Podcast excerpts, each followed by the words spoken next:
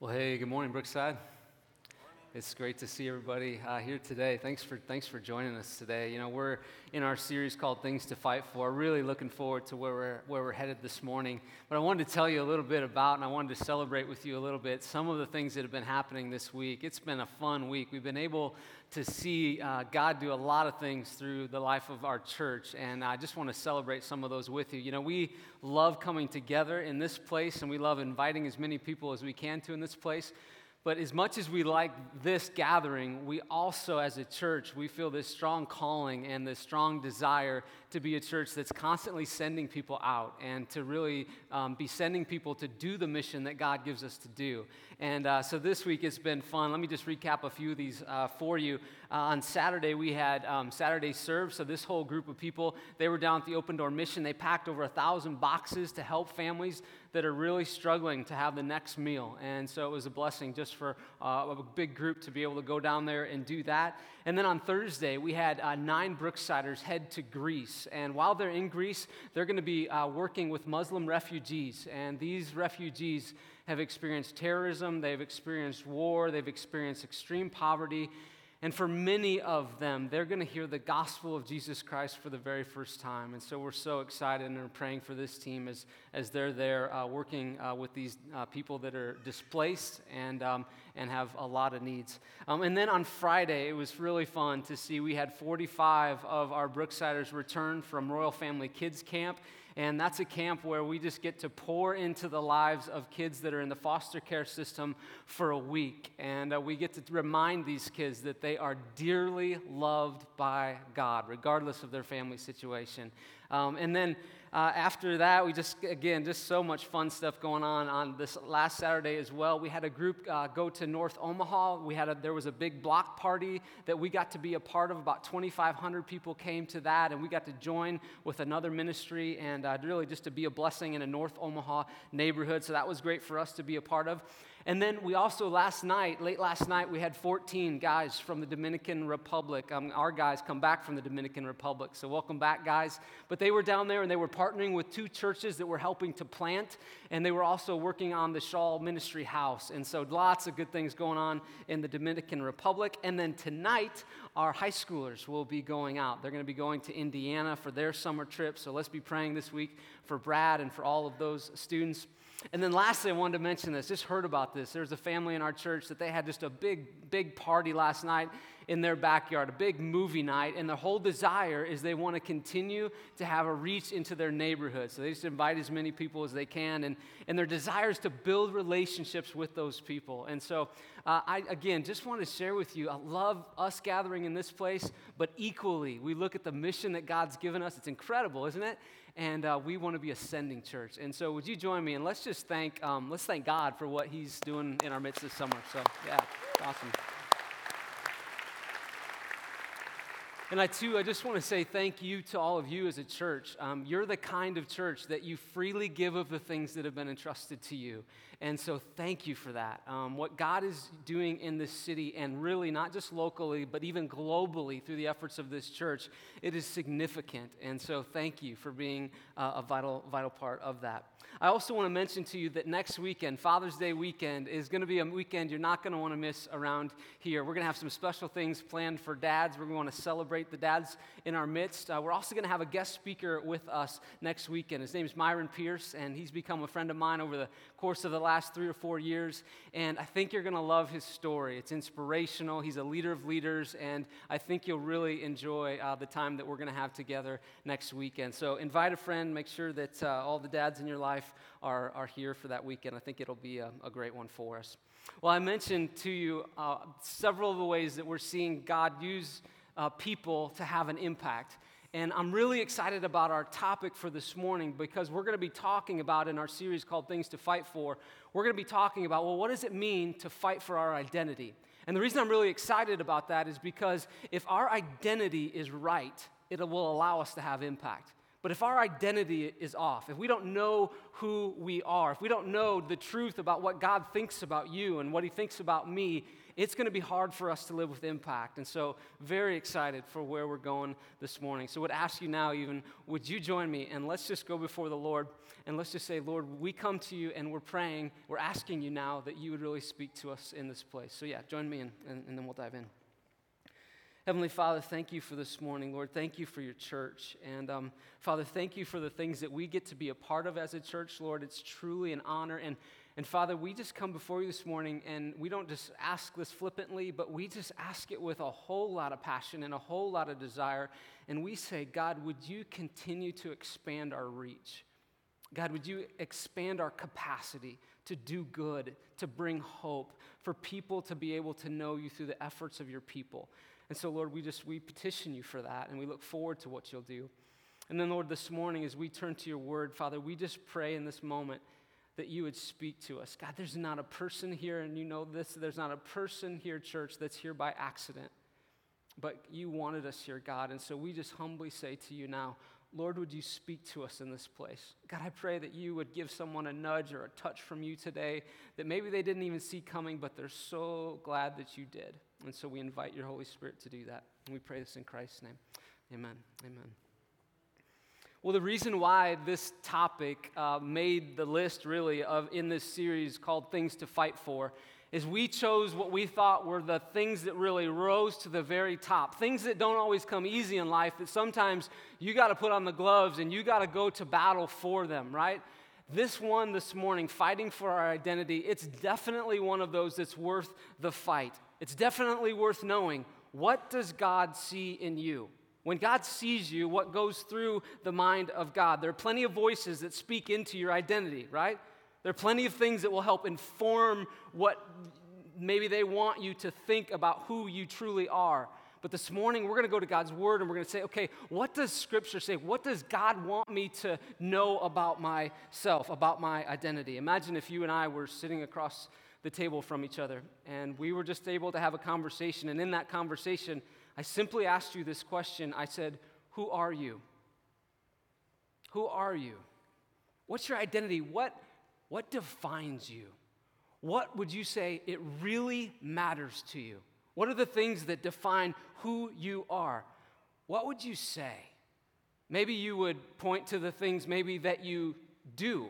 Maybe you would say this. Maybe you'd say, I'm a manager, I'm a CEO, I'm a CFO. Maybe you'd say, I'm a carpenter. Maybe you'd say, I'm a parent.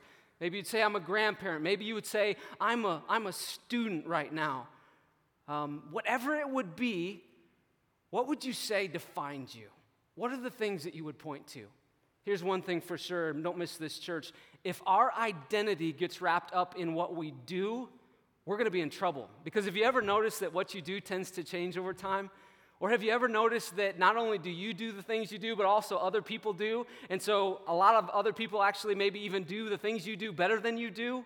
And so if you live in that world, you're constantly comparing, and that's no fun place to live, is it? You don't want to be identified at your core by what you do. You want to be identified by who you are. And so this morning, we're going to ask this key question that regardless of what you do, we're going to ask the question who are you?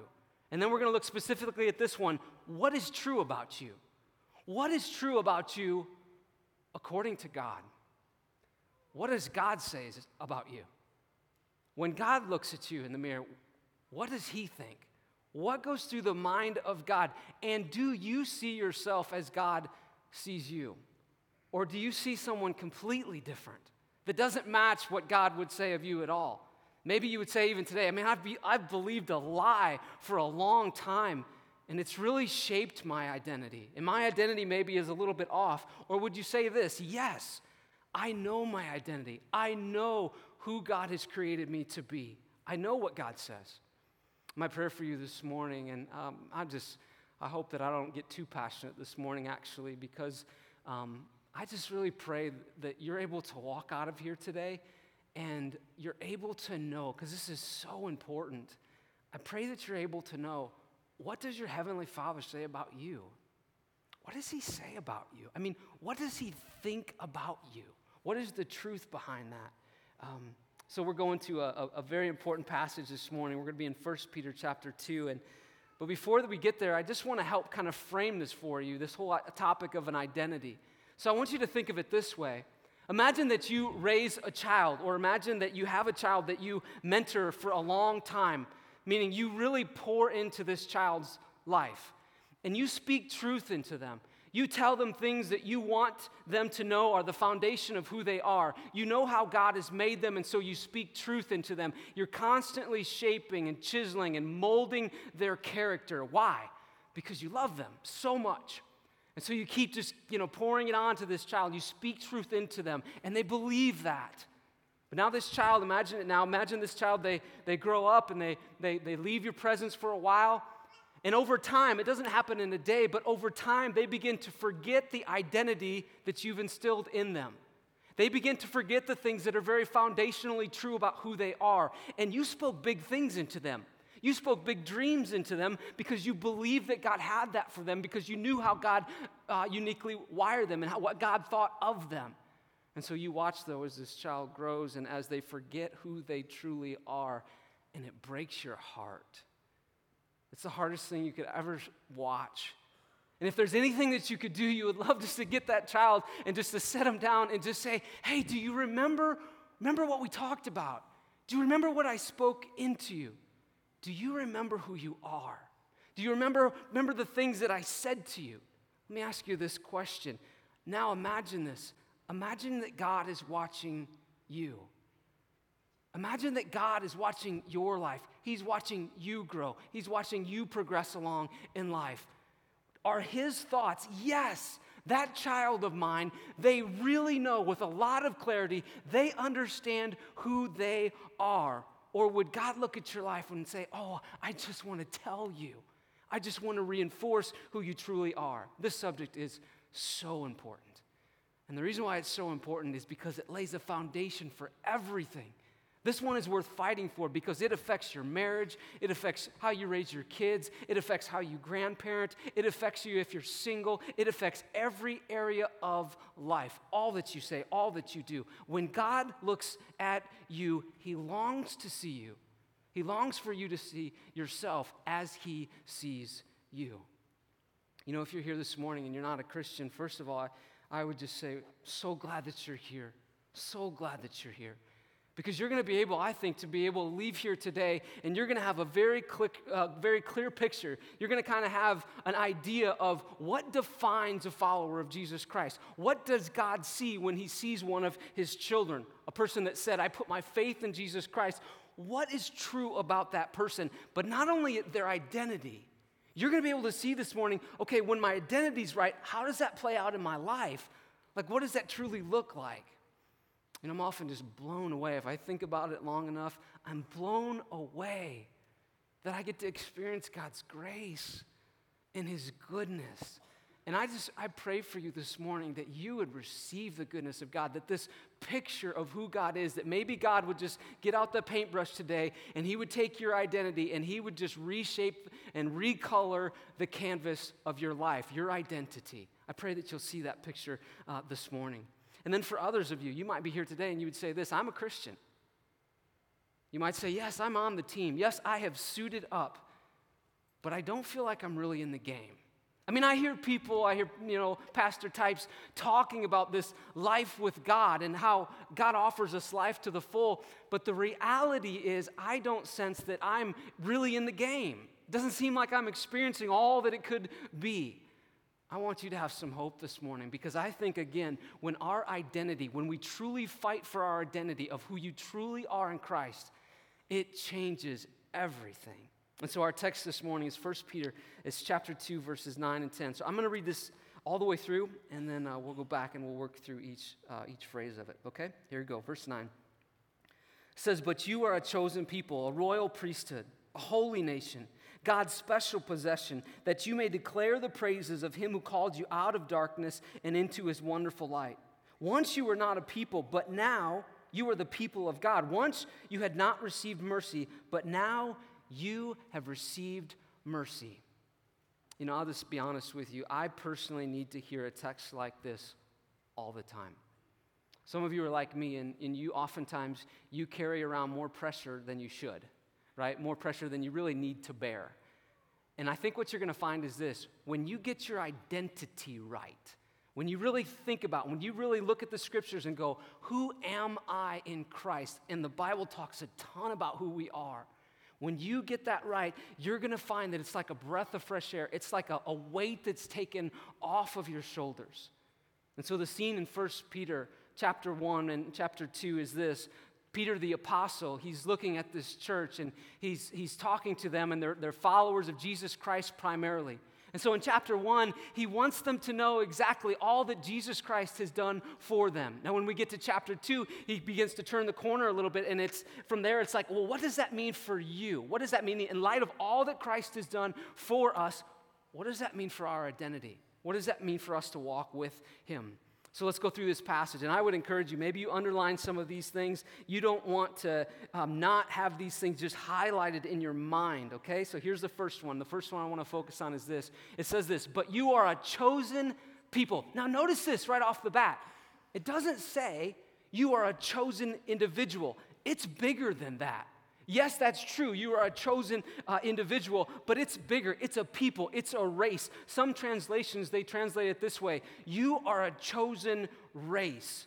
But it's a race that goes across all cultures, all colors whites and blacks and Hispanics and Indians and Asians and Afghans and Iranians, all, every single tribe and tongue and color and race. It's beautiful. There are no barriers in God's race. Not a single one. It's a bigger group. It's this group that's called the kingdom of God, and it's the blending of people who have put their faith in Jesus Christ. But notice that it says this that they are a chosen group. And this is why you can sit across from the table from somebody who has looks very different from you. They come from a completely different culture. Maybe they come from a completely different socioeconomic status than you, a different position than you. But you can have something that is so incredibly important and that is common between the two of you. You belong to the same family if they're a follower of Jesus Christ, and you are as well. It breaks down all barriers. But know this this chosen people, they're not marked by race, they're not marked by uh, economic standing, they're not marked by any of that. They're marked by one key thing they're marked by being chosen. I love this. Ephesians chapter 1, it says this it says that we were chosen. You think about this, church, all of you, you were chosen before the foundations of the earth. That means that God had you in mind before the foundation of the earth, before His creation. It's beautiful. You know, we see throughout the scriptures that it, when it comes to God talking about how He relates to, to us, again, right, the core of our identity, this is so important. Well, when he talks about how he relates to us, oftentimes we see in the scriptures this word that's used, and it's this word, beautiful word, it paints a beautiful picture. It's the word adoption. And there are many people in our church that have walked into an orphanage and they've, they've sensed God wants us to adopt a child. And so they've gone into an orphanage and they've looked at a child and they've said, We sense that God wants us to choose you. And they, they say, We're willing to go through the process, we're willing to pay the fees, we're willing to do all of it. Why? So that this child can become officially ours, so that we can adopt this child. Know this our, our, our identity, your adoption, my adoption was paid in full through Jesus Christ. He paid it all for us, and it's extended to us. This relationship with Him is extended to us. We are a chosen people. And the reason we can be chosen and the reason that we can grab a hold of that standing is because of what He has done for us. We are chosen people. Let's keep going. This next words are this that I want to highlight. We are a, here it is. You are a royal priesthood. Have you ever felt like you've been treated like royalty? Have you ever had that, that happen to you before? Like you felt like, wow, I am being treated much better than I think I deserve. Have you ever had that experience? Royal priesthood. What it simply means is this it means that you and I are a part of the royal family, the best, the top of the top, the royal family. And then it says you are part of a royal priesthood, simply means this that you and I have full access to God that He is available to you and I 24 7. There isn't a time when God isn't available to you, and He knows exactly what your week was like. You are a royal priesthood. You know, we think about even the name that this summer camp has that, that these leaders just got back from that ministers to foster care kids. What is it called? It's called Royal Family Kids Camp. Why is it named that? It's named that because you've got a bunch of kids that are going out for a week, and we want them to know more than anything else your identity is not that of an orphan. You've been invited into, if you're a follower of Jesus Christ, you've been invited into the royal family. You're a part of the royal priesthood. There is full access for you to be with God, your heavenly Father. That's what you're a part of. You know, after these kids arrived back here at the church on, on Friday afternoon, I just, I, I, I watched for just a little bit and, and I was standing by a door as these kids were kind of coming and going and there was this little boy, uh, his name's Mark, and and he was leaving to go back to his home. And as he's walking out the door, he's just crying. I mean, just tears just flowing down his face. I'm like, oh, I gotta get out of here. I don't know how these beautiful volunteers did this all week, you know, how hard. And this kid's crying, but you know why he was crying? You know why he was so upset? He had been treated like royalty for a week.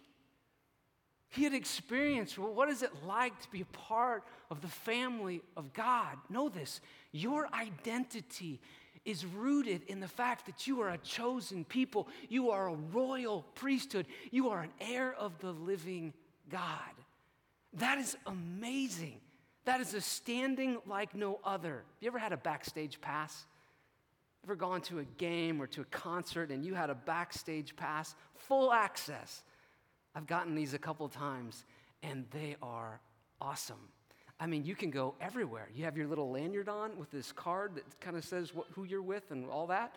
And I remember one time we were in this food line, this big buffet, and Aiden, my son, looked at me and he goes, Dad, can we have this food? And I was like, Yeah, don't look at anybody, but just show your badge like that. Show your badge, right? And, but he was awesome. It was great. You know what it said? The badge said you're connected to, the, to this group. You, Christians know this, church know this. You are a part of the royal family, the royal priesthood. God is not distant from you, He is so incredibly near. Distant is not a part of His nature, not at all. You know, that truth alone, I was thinking about it this week. I think it changes everything for us. Because here's what it means it means that God is with you in your rest, in your play, in your work, in your being a uh, if you're married, he, He's with you in your parenting, He's with you in singleness. It means that God is with you all the time. You live in the presence of a holy God, and let this blow your mind. You have full access to Him. Now, I don't know about you, I have to continue to grow into that. I have to continue to grow in the reality of, oh, that's true, because I can go a time without thinking about it. But when I do, when that really grabs my mind, the royal priesthood, meaning this, I'm in the royal family and I have full access all the time. That truth alone is beautiful. The next statement says this You are also a part of this. You are part of a holy nation. Again, it's not just one individual. This is a holy nation. This is a group. This is larger than Brookside. This is larger than all of the churches just in our city or in our state or in the United States. This is everybody around the globe that would say, I'm a follower of Jesus Christ. You're a part of a holy nation, a huge group of people. I remember as a college student, I went to a conference. I was a new Christian, and I saw thousands of people worshiping Jesus all my age, and it blew my mind. I thought to myself, I didn't know there were this many Christians on the whole planet. But it did something for me. I think that, that the, Peter's wanting us to know you're not alone in your walk with God. You're not at all alone at all. You're a part of a holy nation. In chapter one, Peter's gone into this explanation. He said, Okay, I want you to live a holy life. But we know this we don't get to live a holy life and to be a part of a holy nation based on ourselves.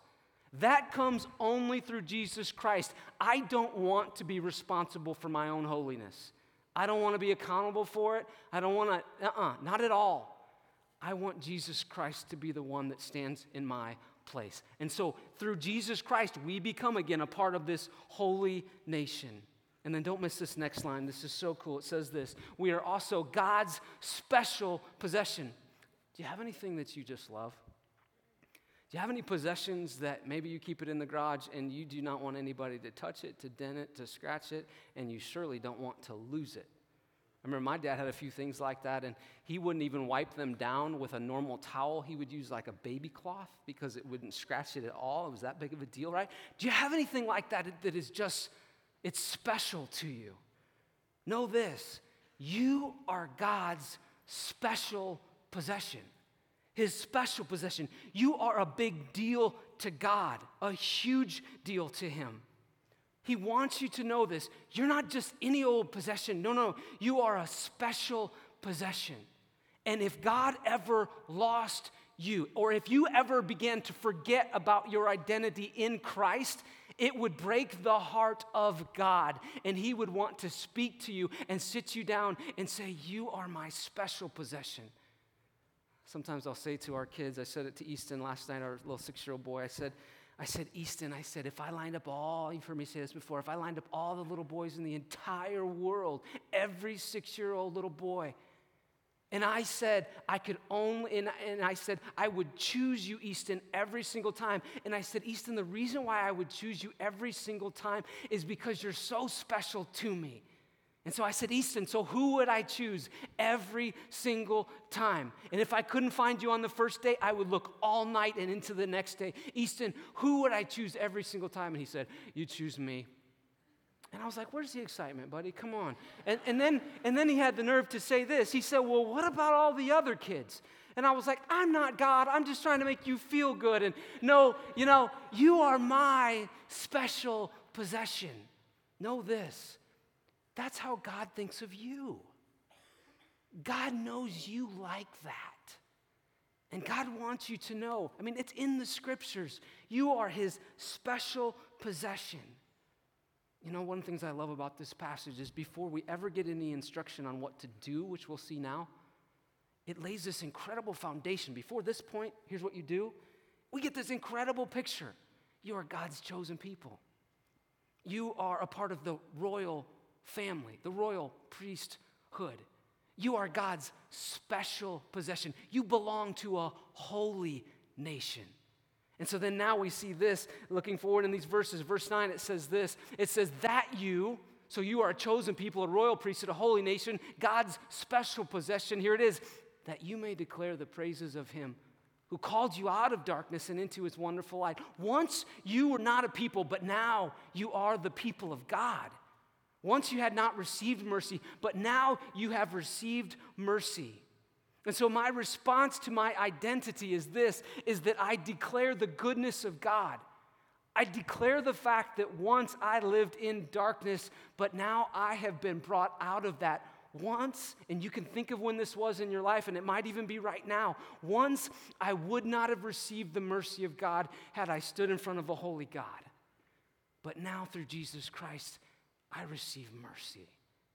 I'm not held accountable for the wrong that I do in my life through my faith in Christ. I receive His mercy. And when I live in that identity of who I am as a child of God who has been chosen, who is someone who's a part of a holy nation, who is someone who's a part of the royal family, the royal priesthood, I have full access to God.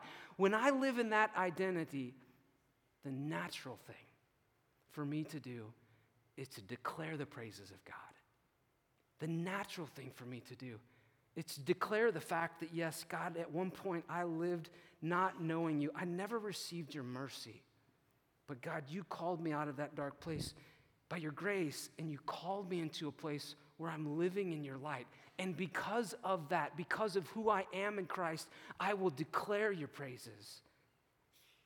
The more that you know your identity, the more natural this will become to you. The more that you know who you are, the more naturally you'll look even for opportunities to say, Man, God extended this to me. In Christ, it's unbelievable. This is my standing before my Creator. The more that you know your identity, the more that will flow from you. If you said to me today, if you said, Jeff, you need to get on the platform today, and you need to use your entire 35 minutes to say this. You need to tell everybody, how much you love your wife, Christina, I would say to you, okay, that's not hard for me. Why is it not hard for me? Because it's true. I love her. And so, you know what that means? That will flow naturally from me. Here it is. When your identity is consumed by, okay, this is how God sees me, it will become natural for you. It won't seem like a to do at all. It will just flow from your heart. You will declare the praises of God. You will declare the excellencies, some translations say. The fact that He took me out of darkness into light. The fact that He took me from having no mercy to I'm a child that lives in complete mercy and grace. Our response becomes not easy, but it becomes an overflow. Again, and that happens in what context? It happens in the context that you know who you are. In church, you have to fight for your identity. You have to fight for the fact that you are a chosen people, that you are a holy nation. You have to fight for the fact that you belong to the royal priesthood. You have to fight for the fact that you are God's chosen possession. You're not going to wake up tomorrow morning and just get out of bed and go, wow, I feel like God's special possession today. That will not happen. You have to go to God's word and you have to say, let this inform my identity. Let this impact who I am. And so, my call to action this morning is this it's very simple. One word, here it is. This week, would you remember? This week, would you simply remember who you are? Would you remember what is true about you? Would you say, you know what, I'm not gonna fight for the approval of other people. I'm not gonna get my self worth based on my title. I'm not gonna keep listening to this lie and that lie that throws me completely off. No, I'm gonna simply remember when God sees me, what does he see? Is my identity, does it match up with, the, does how I perceive myself in Christ match up with how God perceives me in Him? Because when those two come together, it will change your life, not an overstatement. You know, I know people who walk in their identity really well. And uh, one of the things that I notice about them more than anything else is this when adversity comes their way, they're able to get through it. And I don't mean get through it like just kind of just fight through it, but I mean that there's like something different about how adversity uh, challenges their life. And we all will face adversity, or you maybe are right now. But what I notice is this people whose identities are very clear, like they know I'm a chosen child of God, God dearly loves me. When people live in that they get through adversity in a different way. They have this overwhelming sense of confidence and peace. It's like, this, it's like this they have circumstances in their life, and I have no idea what your circumstances are right now. No idea. And I have no idea what your circumstances will be. But I do know this if your identity can become rooted in Jesus Christ, it will change the way that you get through things. You'll be able to walk with a different confidence. You'll be able to look at your job differently. You'll be able to look at your family differently. You'll, be, you'll feel pressure in a whole different way. You'll realize, okay, that's, that's not for me to bear. I give that to God. And I know this that my importance, that my worth in life is not measured by what I do, but it is rooted in who I am. Don't get that confused, church. What you do is one thing, but who you are is the foundation for everything. And so I want to pray for us this morning, and I just want to go back to this question. Here it is What is true about you? What is true about you? Like when God looks at you, I mean, you know this. If you're a parent, when you look at your child, if your child goes and they mess up, that doesn't change their standing with you. You don't say, well, yeah, you messed up, and so you're not my child anymore. You just don't do that. What is true about you? Here's what's true about you you are a chosen people, you're a part of a holy nation. You know what you are? You're a part of the royal family, the royal priesthood. You have full access to God. And lastly, you are God's special possession. And that's just not nice, lift you up talk. That's truth. That's who you are. And so, my prayer for us today is this, church, that we would lean into our identity and that for the next seven days, I challenge you each day to ask yourself this question What is true about me? And is, is my identity, what I say about myself, does it line up with what Scripture says about who I am, about what my Heavenly Father says about me? Okay, let's, let's do this. Let's, let's pray to that end, that we would lean into our identity. So, yeah, pray with me. Heavenly Father, I thank you for your word this morning. And Father, thank you so much that you don't, you don't leave this cloudy for us. You let us know exactly who we are in you. And I just want to give you a minute, church, here, just to say, just to go before God and say this if you've let your title or you've let your aspirations or you've let a sin in your life, whatever it is, if you've let anything other than Jesus Christ Himself be your primary thing that you identify with, that it marks your identity, would you just confess that to Him right now? And would you just say, Lord, I give that to you? I've let this identify me and it shouldn't. And then, Lord, would you remind us this morning of who we truly are, that we are your chosen people. Father, we thank you that we are your special possession. God, that if, if you, if we strayed from you, God, it would break your heart. Why? Because we're your special possession. So, Father, thank you that we can walk in our true identity. We pray this in Christ's name. Amen and amen. Great, everybody. Let's, let's stand together and we'll sing.